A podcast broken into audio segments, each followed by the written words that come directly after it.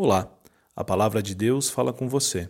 Sou Éder Alan Ferreira Weber, pastor da Igreja Evangélica de Confissão Luterana no Brasil, atuando na comunidade Bom Pastor de Curitiba.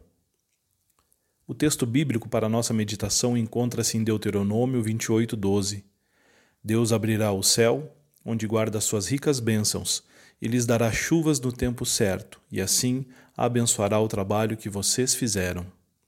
Sou filho de agricultores embora nunca tenha me dedicado exclusivamente à agricultura, aprendi algumas coisas com meus pais referente à plantação e colheita.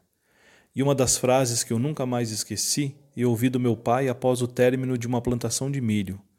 Depois de ter arado e preparado a terra e semeado a lavoura, meu pai olhou para mim e disse: Agora que Deus deu o que falta. Segundo ele, uma frase que havia escutado do seu pai, meu avô, uma sabedoria que vinha sendo repassada de geração em geração e que demonstrava o reconhecimento da parceria no trabalho de um agricultor com seu Deus.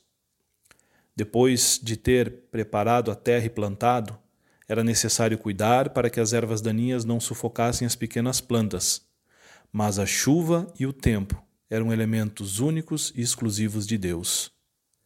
O agricultor precisa trabalhar bastante e faz muito mas sempre com a certeza e a confiança de que Deus também fará a sua parte. Agora que Deus deu o que falta, uma frase que se aplica não apenas à agricultura, mas em toda e qualquer área da nossa vida. Faz-se importante perceber que as chuvas na lavoura só fazem sentido para quem plantou. Como disse acima, tanto na lavoura como na vida, somos convidados a experimentar uma parceria com Deus. Deus no tempo certo, nos concederá chuvas, ele também nos concederá os sims, os nãos, e alguns espere. O Senhor, no tempo oportuno, nos derramará as suas bênçãos.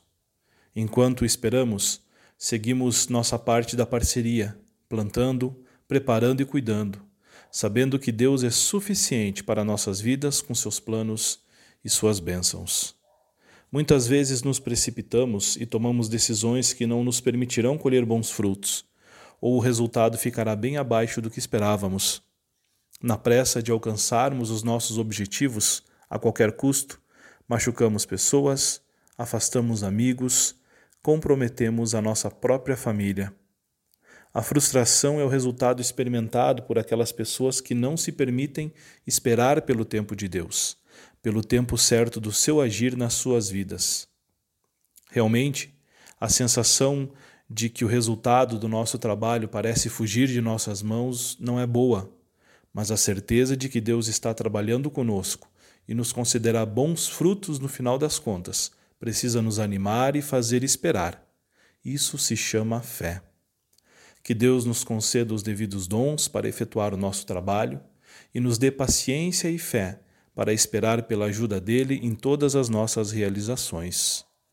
Oremos.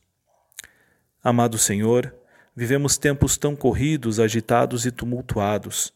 Por vezes não conseguimos esperar pelo teu agir em nossas vidas e nos precipitamos tomando decisões que irão apenas nos isolar da tua presença.